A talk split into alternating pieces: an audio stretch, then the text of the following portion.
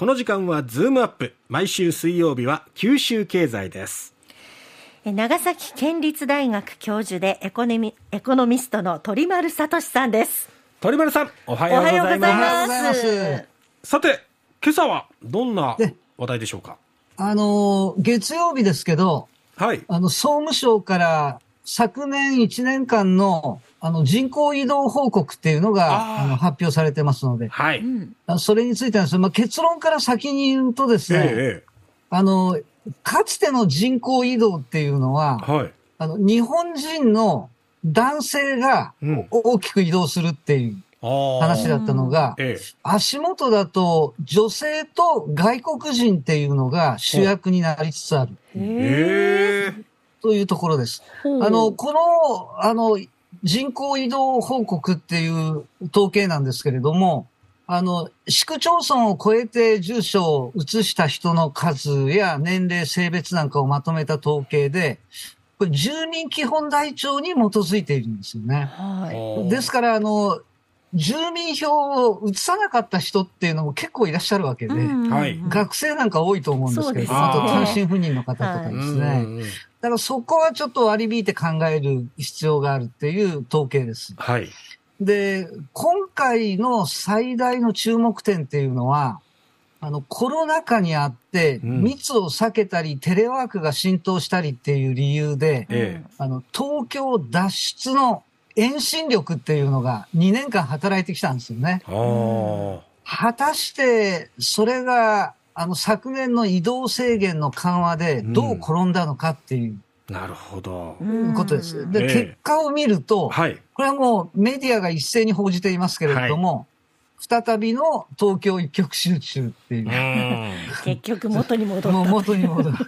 で、地方が期待していた東京脱出の遠心力はわずか2年で早々に弱まってしまって、うん、再び東京転入の吸引力っていうのが復活してしまったっていうことですね。じゃあ、どこから東京都への転入が多いのかっていうと、はい。このコロナ禍の2年間で東京都民の主たる疎開先になっていた、はい、あの、神奈川、埼玉、千葉、関東3県が多くて、ええ、それに次ぐのが大阪府、えー、それに次ぐのが愛知県、はい、それに次ぐのが福岡県なんですね。福岡県からは1万5千人が東京都へ住まいを移動していると。福岡県っていうのは、基本的にはあの福岡一極集中ですから、まあ、福岡都市圏一極集中ですけれども、えーはい、九州他県から人を集める一方で、うん、全国第6位の東京一極集中の、まあ、アジトになっているっていうんです。ね。えー、これ人口移動の玉突き現象っていうのがまあ見られています。じゃあ、あの、関東の1都3県、まあ、東京県域ですけど、ええ男性と女性のどちらが転入超過になっているのかっていうのを調べてみると、はい、昨年は女性の転入超過数が、男性の転入超過数を1万3000人上回ってるんですね。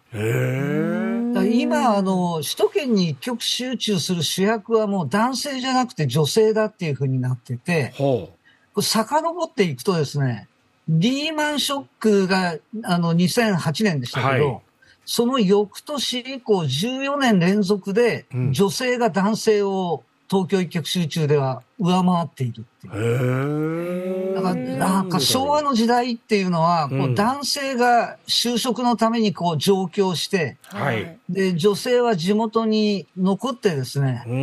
で、しばらくするとすっかり都会に染まりにしちゃった彼に対して、あの、彼女が涙を拭く木綿のハンカチーフ、それ。くださいっていう。ああいった姿はもうとっくに過去のワンシーンになってしまって、今はもう見られないっていうことです、ね、男性が拭いてたりして。可能性ありますね。えー、ということは、あの、地方が U ターンを呼びかける対象も、ええ、今は男性より女性中心の政策に力点を移さなくてはならないっていうことになっています。で、さらに今回の統計でもう一つ注目したいのは、はい、外国人の移動が活発化しているっていうことで、はい。あの、昨年、都道府県間を移動した人の数って全国で255万人いるんですが、まあ圧倒的にまあ日本人が多いのは当たり前で、うん、88%を占めているんですけど、ええ、外国人が1割を超える12%占めてるんですね。結構いますね。しかもその、伸び率っていうか、ええ、移動する人口の増加率を調べてみると、はい、日本人の移動者数って0.6%しか増えてないんですよ。ほうほうほう。外国人は27%も増えている。へだから絶対数こそ1割強に過ぎないんですけど、はい外国人の都道府県間の移動っていうのが全体の、あの、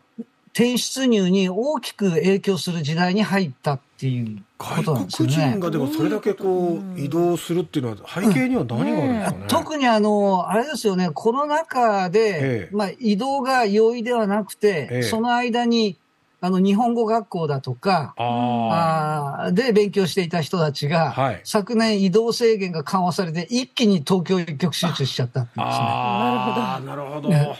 ど。ね、溜まっていたものが爆発したみたいな。ですから、あの、転出に出ていく人に歯止めをかける地方の政策っていうのがいろいろありますけど、ええ。かつては日本人の男性をどうやって地元に引き止めるかっていう政策に力点を置いてましたけど、はい、もうこれからっていうのは女性と外国人にも目配せする必要性が高まっているっていうんですね。それからあの、九州7県に視点を移してみると、ええ残念なことに11年連続で転出超過っていうことになってまあ、福岡県だけは14年連続転入超過なんですけど、うん、その他の九州6県が全滅状態と。うん。えー、ただですね、これ令和元年の転出超過数って九州からは1万9000人いたのが、うん、令和2年には1万2000人。令和3年は4000人だけっていうんですね。うん、転出の出ていく人の超過幅っていうのはコロナ禍で小さくなっていたんですよね。うん、もしかするとロシアのウクライナ侵攻っていう社会不安の高まりで、ええ、令和4年は転出超過から転入超過、入ってくる人の方が多い状況に久々に転じるんじゃないかと期待されていたんですけど、ええ結果はやっぱり6000人の転出超過っていうことになる。まあ、こういった状況になんとか歯止めを、あの、かけるために土幻化せんといかんということになるわけですけれども、えー、過去70年間遡って、はい、あの、九州が出ていく人より入ってくる人の方が多い転入超過となった時期が3回、えー、延べ年数でいうと70年間のうち10年間だけデータとして残っています。そ調べてみると、昭和50年から昭和54年って、まあ、昭和って言ったってピンとこない方も多いと思うんですけれども、この5年間と、平成5年から平成8年までの4年間、はい、そして平成23年の1年間、これトータル3回、延べ10年間が九州の転入超過時期ですね。で、この時期何があったのかっていうと、うん、あの、オイルショック、日本経済の高度経済成長に終わりを告げたオイルショックの時期と、ええ、あの、バブル、バブル経済崩壊の時と、はい。あとは、あの、まあ、第3次になりましたけど、あの、東日本大震災の年なんですね。はつまり、あの、大都市の雇用の場が失われた時、あるいは社会不安が高まった時、転出する動機が希薄化して、うん、その一方では U ターン者が増えて、九州は転入超過になって、自力で頑張って、生きがいから人を集めた年はかつてなかったっていうことになりますので、うんその時々でやっぱりあの地方自治体は地方の時代がついにやってきたぞって拝むような感じで、自ら改革は推し進めようとしなかったんですよね。まあ、だから今回も、あの、かつてと同じように激しい東京一極集中になるかもしれないっていうことですから、これあの、九州としてはもう天神ビッグバンだとか、熊本への TSMC の進出っていった大規模な地域開発の目がありますので、ええそういったのを育てながら、次なる反大都市化への戦略っていうのを、今のうちから描いておく必要があると思いますね。その時、キーワードになるのは、女性と外国人ということになろうかと思います。うん。なるほどですね。まあそもそもの人口自体が減っていくっていう中で、はい、その中でどれだけこうその人材が流出を防ぐことができるのかっていうのはね、とっても大事なことになるのかなと。ななんだかんだ言ってもやっぱ雇用の場っていうのは大きい問題ですね。そうですね。はい。そこの課題に対してどう政策を打てるのかっていうのも注目になってくると思います。はい、えー、この時間は九州経済をテーマにお送りしました。鳥丸さんありがとうございました。ありがとうございました。長崎県立大学教授鳥丸聡さんでした。